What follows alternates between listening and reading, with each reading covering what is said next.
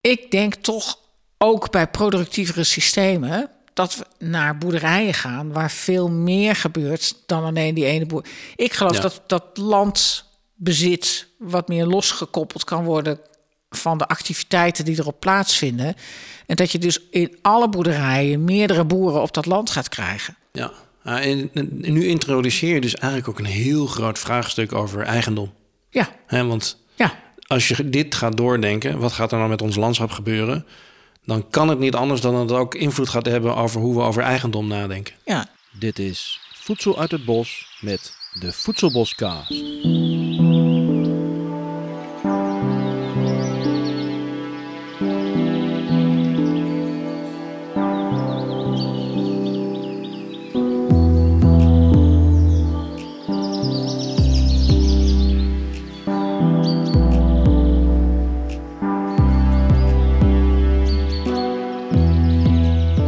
Dit is het tweede seizoen van de Voedselboskast.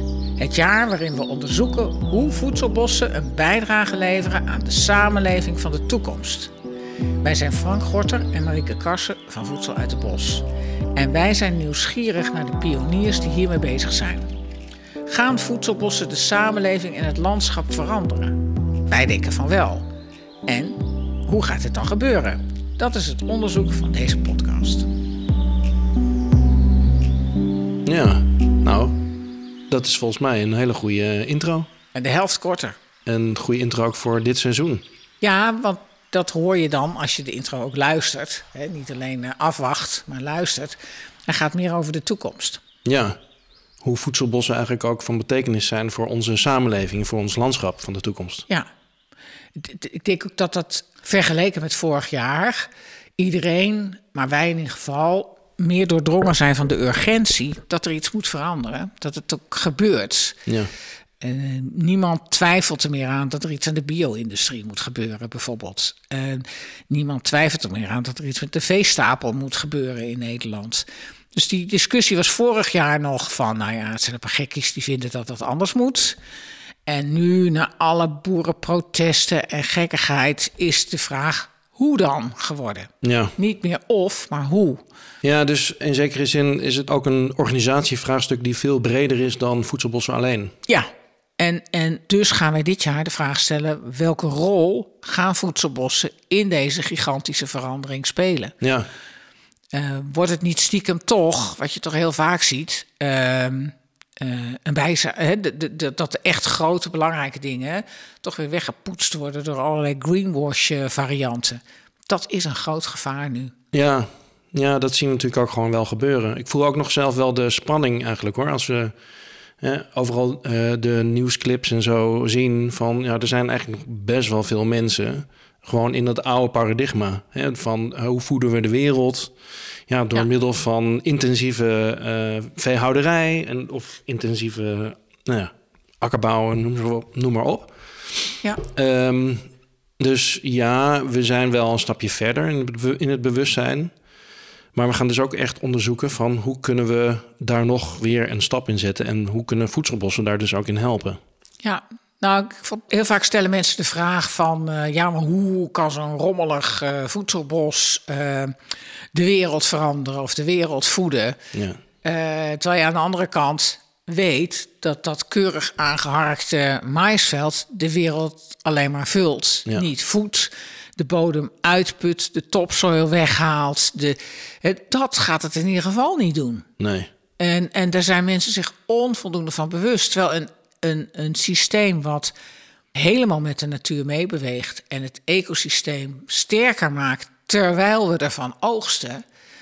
Ja, neem dat eens een keer serieus. Ja, en daarin eh, nemen we dus ook mee niet alleen maar dat landschap, maar ook de mens, hè, de samenleving. Wat betekent dat eigenlijk van hoe wij met elkaar omgaan? Hoe we eigenlijk misschien ook met onszelf omgaan, maar ook weer een niveau hoger. Van hoe zit het dan in die organisatie als groep en als groepen en als land? En er zitten allemaal schalen zitten erin.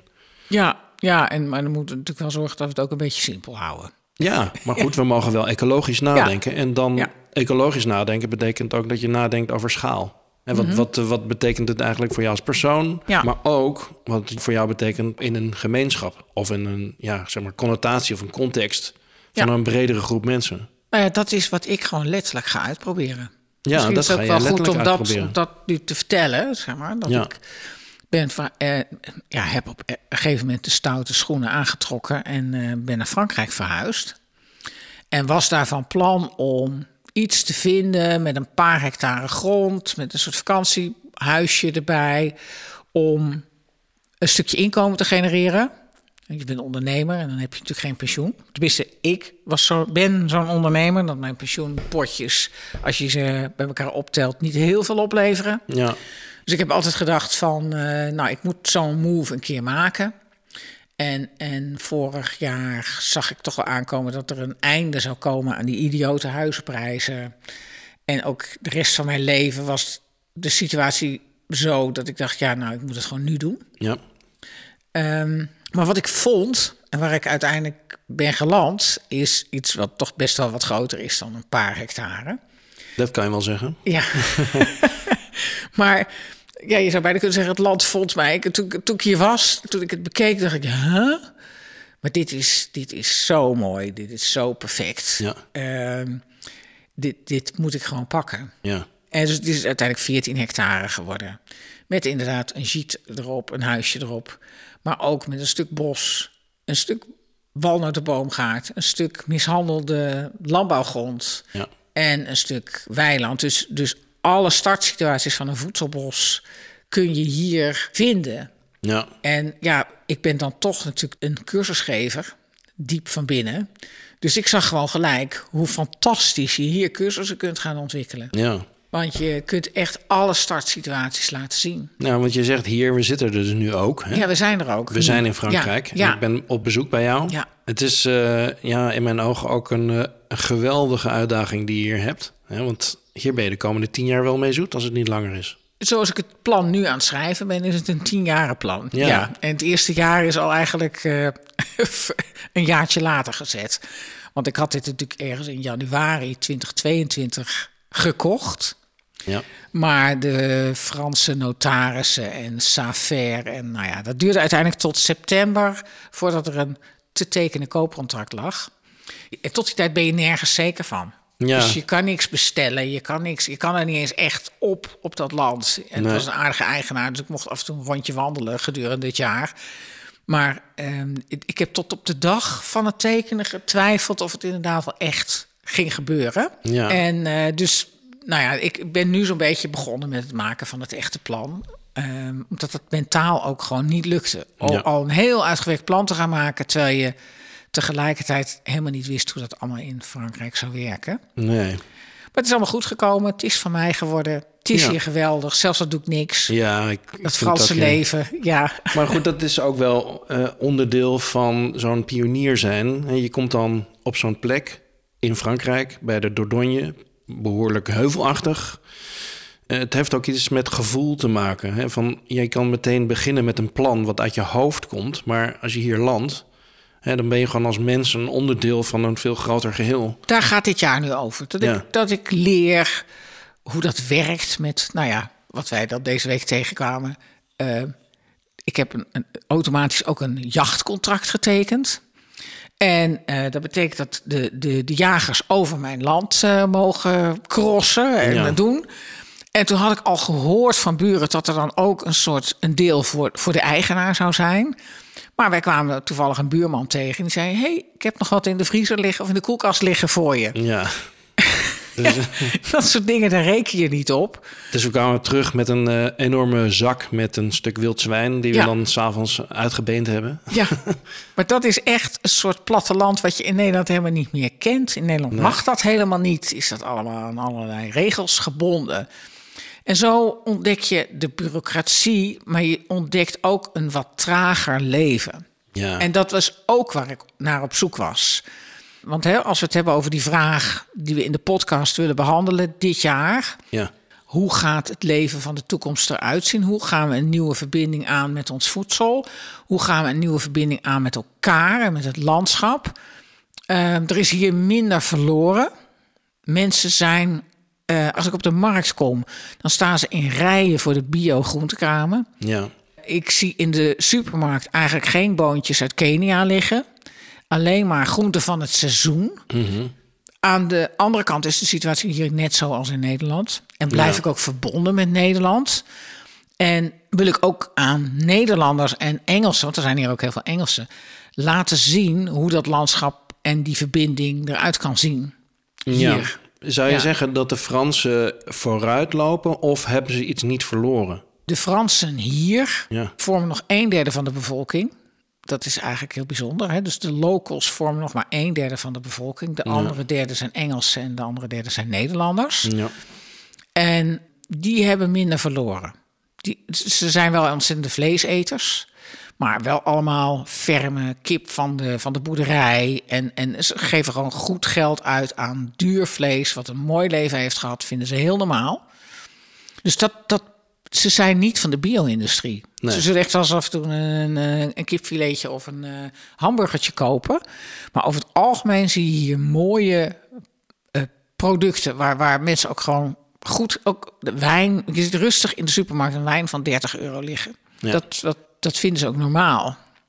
En dat is, dat is iets wat ze wat minder verloren hebben. Aan de andere kant zijn ze helemaal nog niet van de akkerbouw af of de veeteelt af. hè.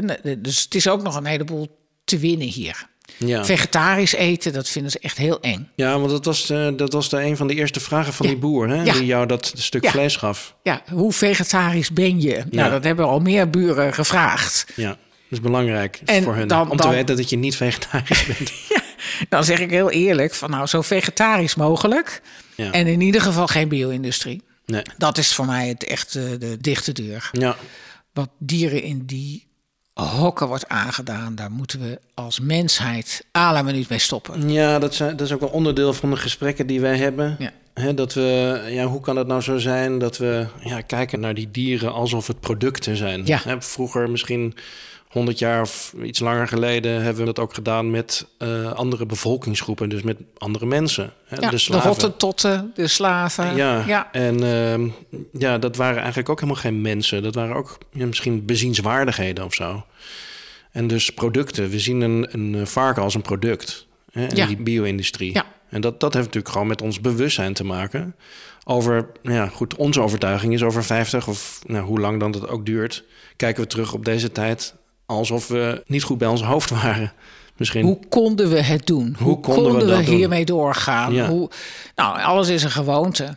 En, Ja. en voor alles kan je verhullend vocabulaire verzinnen om ermee door te gaan. En, en ehm, ja, weet je, de, al, die, al die boeren die in Nederland nu helemaal met hun hakken in het zand staan en in, in, in het verzet en in de rouw. Ik denk dat ze ook voor heel veel in een rouwproces zitten. Ja. Die, die hebben deze taal allemaal eh, gevonden en eigen gemaakt. Terwijl ze zelf niet de grote verdiener zijn van dit oude model. Ja. Zelf, zelf zijn ze, eh, komen ze net rond of nou ja, worden ze pas rijk als ze hun land verkopen.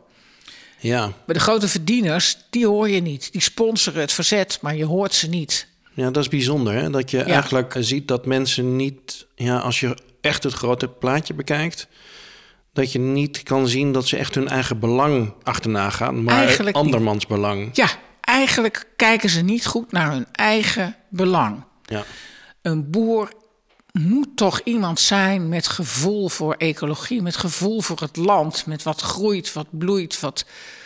Ik kan me niet voorstellen dat die koeien, dat het goed met die beesten gaat. ja, maar ik zou ook die boeren wensen dat ze dus uit dat slachtofferschap komen. Ja, Ja, want het is ook, als ze boeren in beeld zijn, dan, ja, dan komen ze in beeld als een slachtoffer. Terwijl, ja, het zou zo mooi zijn als zij gewoon ja, eh, in staat zijn om iets ja, bij te dragen, zou ik maar zeggen. Op een andere manier dan ze nu doen. nou, er zijn boeren die dat kunnen, die allerlei alternatieve landbouwvormen aan het ontwikkelen zijn. En Ja. het mooie is, dat gaat ook gewoon hartstikke goed. Het gaat goed met het landschap, het gaat goed met de boer.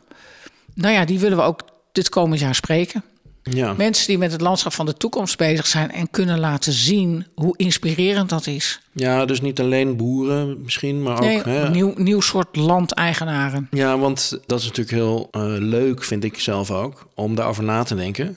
Over dat landschap van de toekomst. Over, ja. Ja. wa- eh, en dan zeker in connotatie ook met hoe we dat organiseren. Of eigenlijk misschien wel andersom. Van, hè, als je met een voedselbos bezig bent, of met het ontwikkelen van voedselbossen, het organiseert jou ook weer. Dus het is eigenlijk iets wat uh, ja, als een wezen in het landschap is, niet alleen maar een, een product is of een resultaat van onze handelingen, maar het heeft ook weer reflectie op hoe wij zelf zijn. En wat leert een voedselbos ons? Ja, dat is uh, een, een lerende houding. Ja. Blijven houden. Want als je denkt dat het af is, nou, dan, dan word je vanzelf alweer ergens uh, omver geschopt. Ja. En ik denk dat veel mensen uh, zich pas veilig voelen als ze, ze zich hebben omringd met, met af, met, met klaar. Ja, dat is een beetje het resultaatdenken. Ja. Je bent met een doel bezig van A naar B en je moet B bereiken en alles wat interfereert moet je eruit halen. En ik denk dat een pionier, want hij spreekt met pioniers, op het moment dat hij zich omringd heeft met af en klaar, begint te vervelen. Ja. En dat was ook het punt waarop ik wegging uit Forst. Het was helemaal af daar. Ja, leg uit. Nou, het hele huis was af, de tuin was af, kon geen boompje meer bij. Ja. Uh, ja. Je, je bodem had organisch materiaal. Ja. Dus je, de mensen na jou waren blij. Ja, en ik was ook toe aan een volgende stap. Dan ben Ja. ik uitgeleerd. En als ik uitgeleerd ben, dan ga ik me vervelen. Is dit eigenlijk een, eh, eigenlijk een vraag aan mensen van wees pionier? Zijn we allemaal in wezen ergens ook pionier? Nee, ik denk dat er verschillende typen mensen zijn. Dat er mensen zijn die, die, die, zo, die zo in elkaar zitten. Ja. En dat er ook mensen zijn die op het moment dat het eerste pionier langs is geweest, dat die dan het gaan managen en het gaan groter gaan maken. En een schaal. Ik denk dat dat, dat, dat prima is ook. Ja. Dat het zo is.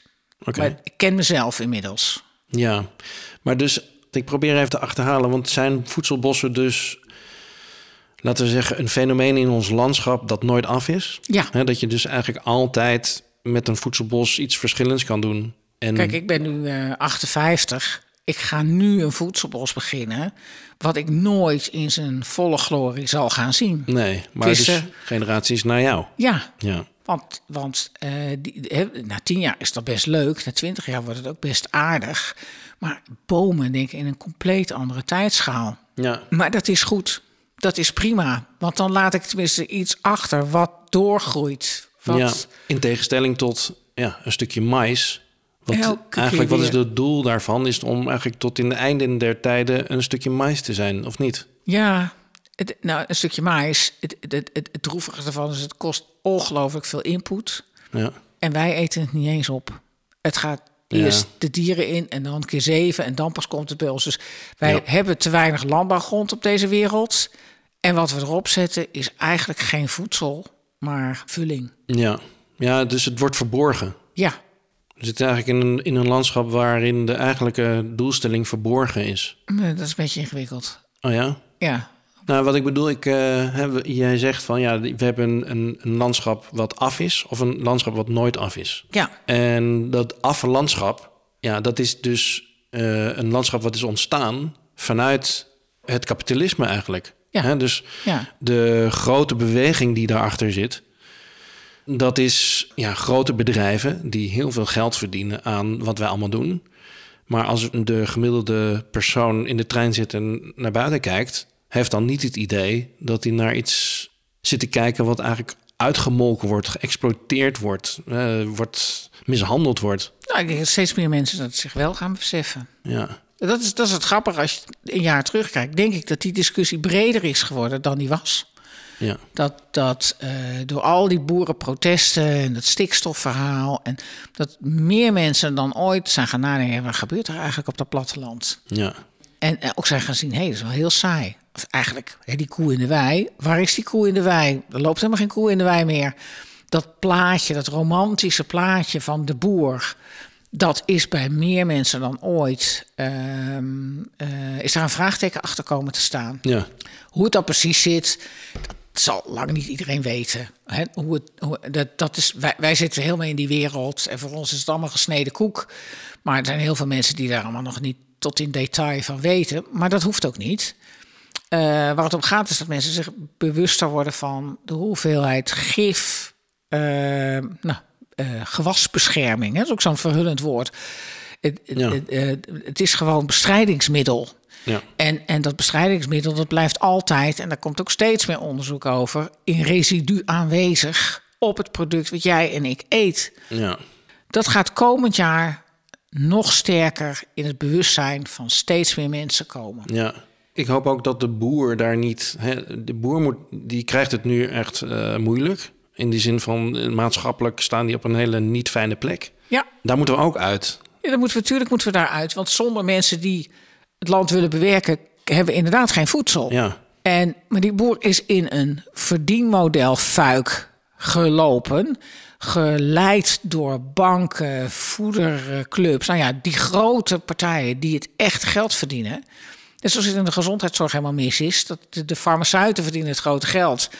En, en wij moeten steeds meer belasting betalen en steeds meer uh, aan, aan, onze zorg gaan betalen.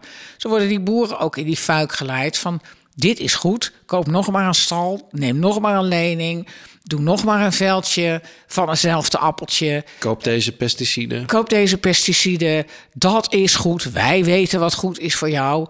En die, dat is helemaal niet goed. Ja, je vertelde mij over het onderzoek over het vloerkleed bij de boeren. Dat ja, vond ik ook wel. Ik heb het niet echt tot in, maar het kwam op het journaal langs dat er een onderzoek is geweest naar, naar wat er inderdaad op in huizen van boerderijen en in huizen van aanliggende dorpsbewoners allemaal aan gifresidu aanwezig was. Gewoon van het spuiten. Ja.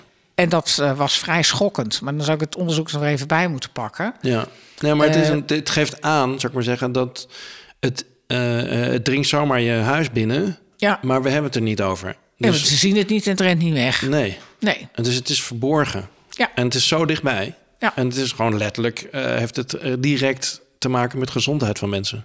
Maar dat is het hele issue. Dus bodems die vervuilen, bodems die uitspoelen, bodems waar de, top, de toplaag van weggaat. Dat zijn allemaal trage, langzame, vrijwel onzichtbare processen. Ja. Uh, waar je altijd ook morgen nog aan kan gaan beginnen. En ondertussen uh, ja, is het een ecosysteem wat in een soort crisisfase aan terecht gekomen is. En iedereen die, die, die, die daarover nadenkt, die roept en schreeuwt en, en, Ja. en slaat alarm. De, de, alle klimaat, eh, alle mensen die, wetenschappers die met klimaat bezig zijn of die met bodem bezig zijn, slaan al jaren alarm.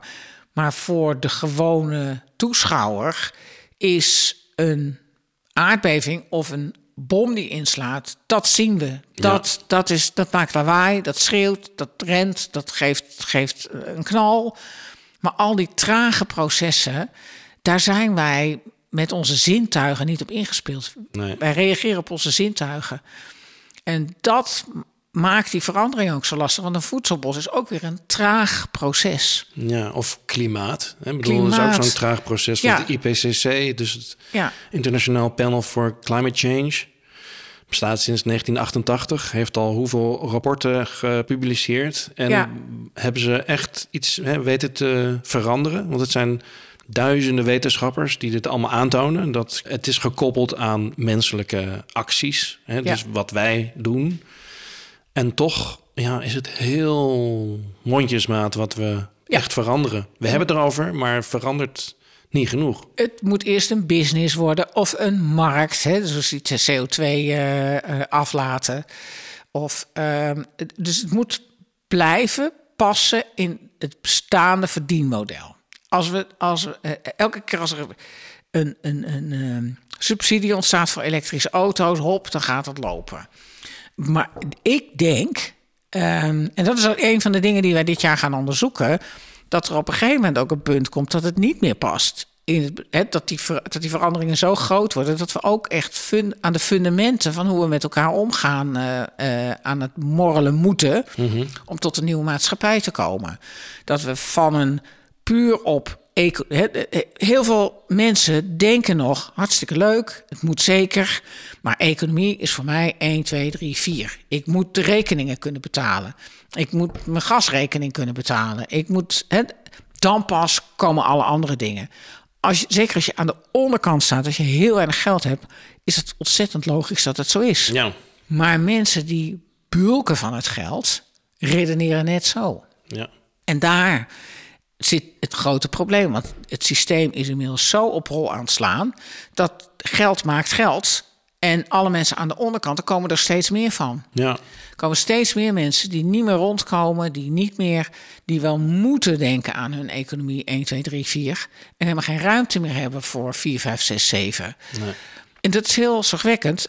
En tegelijkertijd zie je dus een aantal van die mensen toch community tuinen ontdekken, uh, uh, bezig gaan met, met CSA's. He, er is in, in nieuwe manier, die ik ook ga zoeken hier, veel meer ruimte voor geldloze waardes.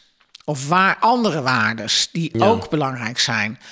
En um, daar, dat, dat, hoort ook bij voedselbossen. Ja, dus dat noemen we dan de meervoudige waardecreatie. Ja, ja en... daar moeten we als maatschappij naartoe. Want de planeet hebben we altijd uh, economisch alleen maar gewaardeerd als we hem kapot maakten.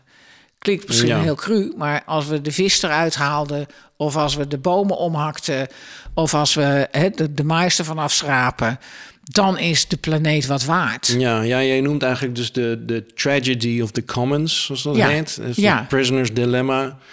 En eigenlijk de afstand tussen jij als individu en jij als onderdeel van een groter geheel. Ja. Dus als je als individu een common, dus een gemeenschappelijk stukje, uh, nou, noem een weiland, uh, gaat beheren met koeien.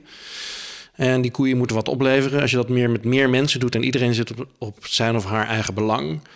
Wat je dan uiteindelijk creëert is een stuk weiland wat helemaal overgeëxploiteerd wordt. Omdat iedereen, ja, laten we zeggen, die koeien die eten op dat weiland. Dat weiland dat wordt begraasd, dus daar is dan steeds minder, komt daar vanaf. Omdat er minder van afkomt, heb je weer meer koeien nodig. En omdat iedereen dan meer koeien neemt, wordt het gewoon uh, uitgeput. Dus, ja, dus dat gemeenschappelijke stukje land is voor iedereen waardeloos. Dan wordt het uiteindelijk voor iedereen waardeloos. Ja. ja. Dus er, er zit een gat tussen het individu en hoe je jezelf organiseert als groep of als samenleving. Ja. Daar, daar, daar, zit, daar zit eigenlijk nog een, een lacune eigenlijk in onze cultuur.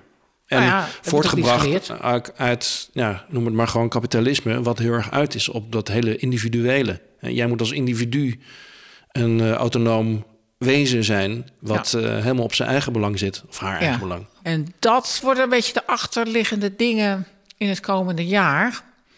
Maar uh, we hebben nou een beetje verteld wat ik ga doen ja. en heb gedaan dit jaar. Misschien is het leuk om jij, dat jij ook iets vertelt. Ja, nou ja, waar we het nu over hebben, dat houdt me heel erg bezig. Uh, dus dat hele sociale stuk. Ik denk dat uh, de transitie heel erg te maken heeft met hoe we ons organiseren. Het is een reorganisatievraagstuk. Meer nog dan geld of voeding of energie. Dus wat is nou echt fundamenteel, is hoe we met elkaar omgaan. Met, met jezelf, met jou als individu. Met jou als uh, onderdeel van een groep. En in relatie tot dat landschap. En daarin hebben we denk ik een een beweging te maken dat we meer ecologisch daarover nadenken. In, in schaal, hè, dus hè, wat ik net al noem, dat zijn drie verschillende schalen. Maar er zijn veel meer verschillende schalen. Want jij als individu bent ook, ja, je bent op, op celniveau. Uh, heb je hè, cellen in je lichaam. Die cellen vormen weer een, een orgaan en dat bij elkaar vormt een organisme. En dat organisme wordt een groep en die groep wordt een land en dat wordt een, een wereld en uh, tot de, laten zeggen, zonnestelsel. Uh, in principe, als dat gewoon functioneert, zijn dat open systemen. Dus dat zijn systemen op al die niveaus die met elkaar communiceren. En in onze hoofden, hè, dus een, een gedachte, dus ergens in die evolutie, toen we gedachten gingen ontwikkelen, door die gedachten zijn we ook kunnen denken in delen. En zijn die delen niet corresponderende delen geworden. Dus een stukje landbouw is voortgekomen uit de ideeën die we hebben, die niet uh, per se corresponderen met het grotere geheel. Aha, zo kom je toch weer terug. Ja, ik moest even, even dan raakte ik kwijt, maar nee, ja. nou snap ik het. Dus we, de, dus we zijn één groot organisme, ja. tot en met de planeet toe. Zo kan je het noemen. Ja, ja dat, dat is die Gaia-gedachte toch? Dat de planeet is ook een wezen. Ja. Uh, je hebt de, de, aarde als een één systeem. Ja. En het is natuurlijk heel snel gezegd, we zijn allemaal één. Maar die, wat betekent dat nou eigenlijk? En um, zeg maar dat stukje waar ik het net over heb, dat we dus als mensen in staat zijn om niet corresponderende delen uh, te introduceren, zou ik maar zeggen. Dat levert ons problemen op. Dat betekent dat we niet vanuit het geheel organiseren. En dat is wat we nu doen. We zijn niet bezig met dat geheel. We zijn bezig vanuit het deel. En als we dan oplossingen bedenken, en daarom, daarom ben ik zelf ook met voedselbossen bezig. Ik noem dat vaak een uh, Trojaans paard voor holistisch denken. Dus je introduceert eigenlijk uh, delen. Dus dat zijn gewoon planten. Je kan van alles te weten komen over één bepaalde plant. Maar ondertussen ben je bezig met de relaties tussen dingen. Dus hoe zitten de dingen met elkaar verbonden? En uh, dat is zo mooi aan een voedselbos. Een goed functionerend voedselbos kan je alleen maar vanuit een geheel organiseren. Je kan het niet vanuit een deel organiseren.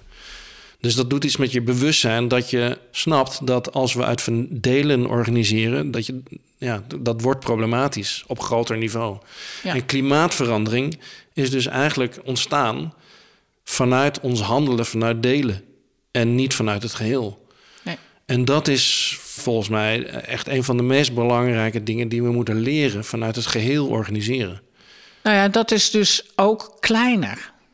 Gek genoeg is dat. Uh, ja, dat is, dat is niet per se heel groot. Dat is ook op het kleine vanuit het geheel organiseren. Ja, nee, maar dat begint volgens mij ook kleiner. Dat geheel, je bent een organisme, je, je gaat samenwerken met andere organismes. Je moet dus je, je eigen belang en het belang van die ander moet je even zwaar gaan leren wegen. Ja. En zo kan je dat opbouwen. Je kan het niet uh, in één keer neerzetten. Het moet groeien, het moet ontstaan. Ja. Want zo is het leven. Het leven groeit en het leven ontstaat. En het wordt niet bedacht en ergens gewoon maar neergeplemd. Ja, nou dat is heel mooi wat je zegt. Want het is een deel inderdaad wat gewoon gaat over vertrouwen en overgeven en accepteren. Ja. ja. Nou ja, goed. Heel zweverig, maar ook praktisch. Dat wordt komend jaar. Nou ja, ja zweverig, maar... Uh, nee, nee, ik snap wel... Sorry, het is misschien een on oneerbiedig woord. Maar ik bedoel, het, het is... Als je het echt wil begrijpen, moet je echt wel een heel eind in je hoofd het opbouwen. Ja, dus uh, wat ik doe is dat proberen praktisch maken. Ja. Dus dit idee middels dus nou, voedsel uit het bos uh, kan ik dat praktisch maken. Maar ook via mijn eigen bedrijfje Holland probeer ik dat ook praktisch te maken. In die zin hè, met die sociale architectuur. Hoe organiseer je een groep wat vanuit het geheel zich organiseert? Ja. En dat is ja. wat ik ook doe. Dus ik werk met bomen en ik werk met mensen. Ja, want we zullen op een nieuwe manier groepen moeten maken. Een nieuwe manier organisaties bouwen. We gaan natuurlijk met Voedsel uit het Bos ook een coöperatie bouwen. Dus dat experiment gaan we ook aan. Dat we, ja, je gaat nu eh, over naar, uh, ja. naar de toekomst van het Voedsel uit het Bos. Ja. ja. Is het al zover? Of nou, heb je nog meer? Laten ja, we gewoon doen. Laten we dat nu doen. Um, net is het Agroforestry Conference geweest als we dit opnemen. En daar hebben we dat ook voor het eerst laten vallen. Um, Voedsel uit het Bos is nu een VOF van jou en mij. Ja. En dat is de simpelste manier om een bedrijfje te beginnen. Of een eenmanszaak of een vofje. Ehm, maar we hebben altijd de gedachte gehad, dit moet groter worden en, en, en meer ook een soort ledengebaseerd geheel. We hebben altijd de opzet gehad dat we kennis voor voedselboseigenaren en de kennis van voedselboseigenaren uh, willen vergroten. Ja. En een coöperatievorm heeft, heeft als voordeel dat je dus inderdaad met leden werkt. Dat je de leden ook een plek in de besluitvorming kan geven.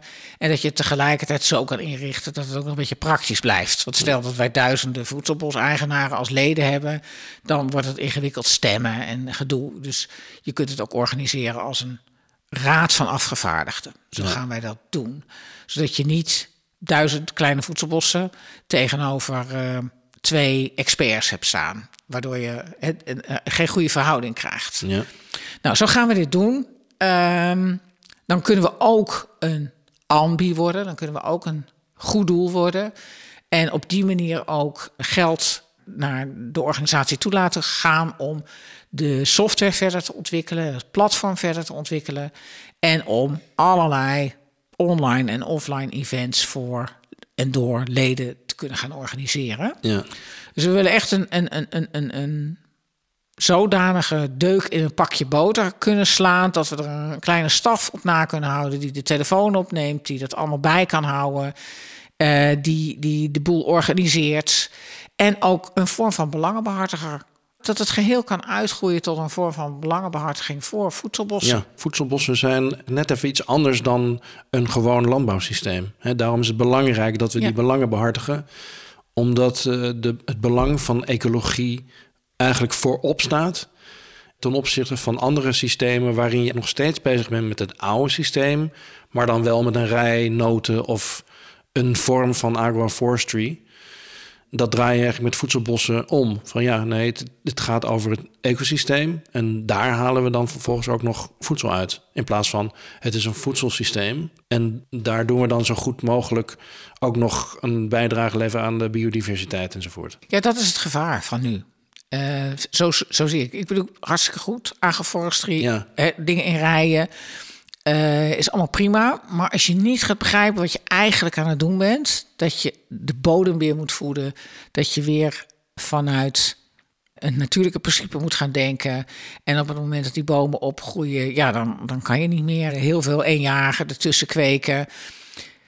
Ik denk dat het ontzettend belangrijk is dat er een groep mensen eh, echt met voedselbossen in zijn, nou, wat je dan zegt, ultieme vorm bezig blijft. Omdat ik er echt ook van overtuigd ben dat als je vanuit natuurlijke principes een ecosysteem denkt, dan moet je een complex systeem zetten. En dan is een, een rij dezelfde bomen met daartussen een rij van één ander product uiteindelijk een duocultuur. Ja, En niet, hè, dan ben je van monocultuur naar duocultuur gegaan. ja, En als mensen echt begrijpen wat agroforestry is, is er niks aan de hand. Dan begrijpen ze wat ze moeten doen om, om om die bomen heen een heel ecosysteem aan te leggen. ja.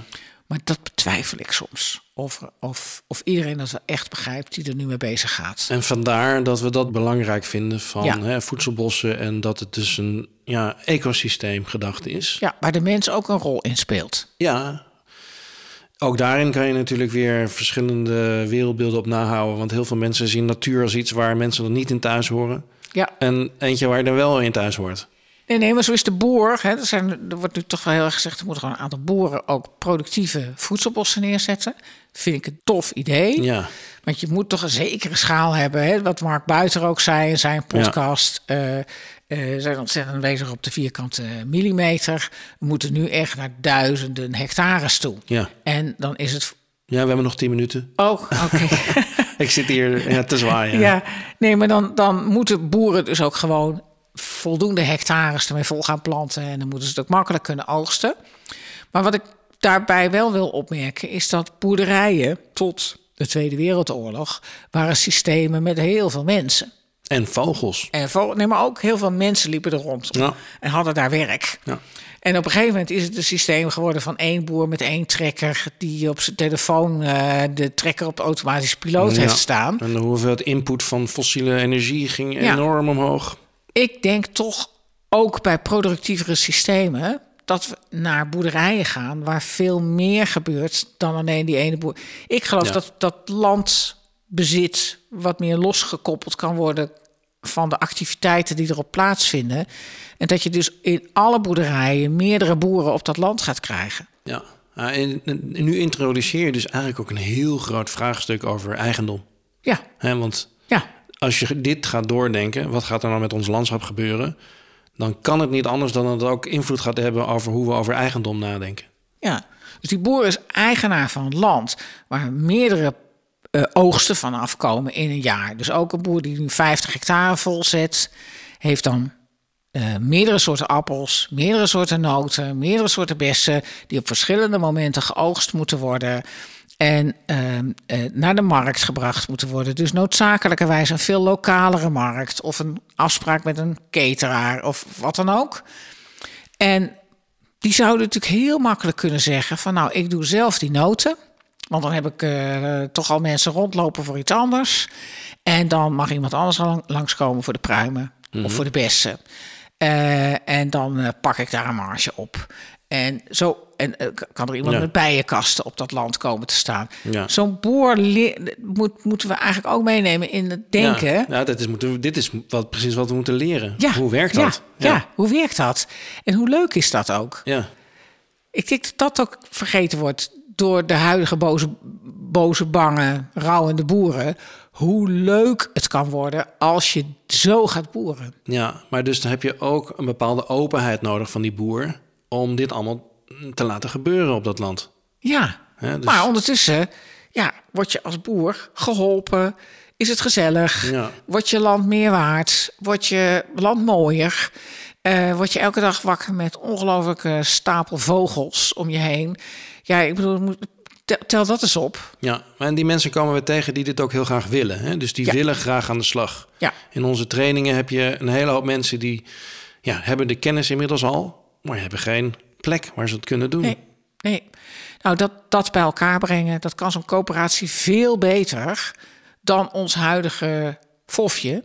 En we zijn er ook aan toe. Hè, dus we zijn ook gegroeid in de afgelopen jaren. Meer trainingen, groter team. We zijn er nu aan toe om die volgende stap te maken. Dat ook niet eerder. Het is ook een organisch eh, Ja. proces. En we willen dat groeiende netwerk van excursisten ook beter kunnen helpen bij juist al die praktische dingen. Ja. En daarbij open blijven. Dus een open systeem. Hebben we Ja. eigenlijk altijd al vanaf het eerste moment tegen elkaar gezegd. Ja. Open en transparant zijn. Laten zien wat je doet. Zoveel mogelijk weggeven. Ondertussen moet je natuurlijk ook zorgen dat je overeind blijft. Dus ja, er zit natuurlijk ook een, een component in wat over geld gaat. Maar daarin ja, zijn we ook al best wel, een, eh, hebben we best wel veel stappen gezet. Ja. Best wel trots op eigenlijk waar we staan. Tuurlijk. Ja. Nou ja, daar hoeven we het niet lang over te hebben. Nee. Maar nee, ik, ik, ik, ik ook. Ik ben enthousiast in ieder geval. Ja, Om ehm, mijn boterham te kunnen verdienen met dingen die ertoe doen. ja, Die door, nou, we hebben meer dan 30.000 luisteraars gehad het afgelopen seizoen. Dat wil ik ook nog even melden. ja, ja. Eh, of 30.000 beluisterde afleveringen. Sorry, laat ik het zo zeggen. Want we kunnen niet tellen hoeveel luisteraars dat zijn geweest. Nee. Maar we hebben wel van heel veel luisteraars eh, respons en mail gekregen. En, en eh, eh, dan belde weer iemand die zegt: Ja, ik heb in één week alle twintig afleveringen geluisterd. Hallo, hoe is het met jou? Die, ik ben dan een soort beste vriendin geworden, zeg maar. Maar Ja, dat is Eh, leuk, ja. ja. Ik ben ook mensen tegengekomen die ik niet kende en die zeiden... Ik herken je aan je stem. ja. nou, dat, dat, ik zou het leuk vinden als dat volgend jaar nog veel meer mensen bereiken. En ook die pioniers dat platform geven. Want ook de gasten in onze eh, voedselpodcast, die geven hetzelfde terug. Dat heel veel mensen hen nu kennen van de podcast. Ja, En ja, hen hebben ontdekt door de Ja. podcast. ja, En dat is hartstikke belangrijk dat dat gebeurt. En we gaan volgend jaar ook echt, eh, of dit jaar, weer hele leuke mensen eh, ontmoeten. Ja. Dat durf ik alvast te verklappen. ja. Dan misschien ook wel even leuk om iets te vertellen over onze volgende aflevering. Ja, Want we krijgen Frans-Jan de Waard. Dat is eigenlijk ook een pionier van het eerste uur.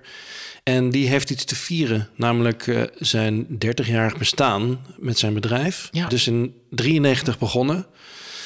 Ja, het is natuurlijk ook heel leuk om op deze manier die podcast af te trappen met hem en dat te vieren. En natuurlijk ook eh, goed om stil te staan bij de echte pioniers die al zo lang bezig zijn. Dus al zo lang, zoveel jaar eh, hè, nadenken over waar we het nu over hebben. ja. Eh, en die ja, hebben zo ontzettend veel te geven. Het is goed om daar ook bij stil te staan. En daar, ja. En te horen wat die denken van de toekomst. ja, ja, ik kijk er heel erg naar uit. Ja, dus wij zijn nou weer even aan de beurt geweest. Ja, Overal zelf. ja, Maar ehm, de volgende afleveringen gaan weer over eh, telkens ontzettend interessante mensen. We waren nog lang niet uitgepraat na vorig jaar. En ehm, ik hoop dat jullie weer luisteren. ja, dat hoop ik ook. Ja, ik kijk er echt naar uit om dit te doen met jou en met al die mensen. Dus op naar een eh, mooi nieuw seizoen. Insgelijks.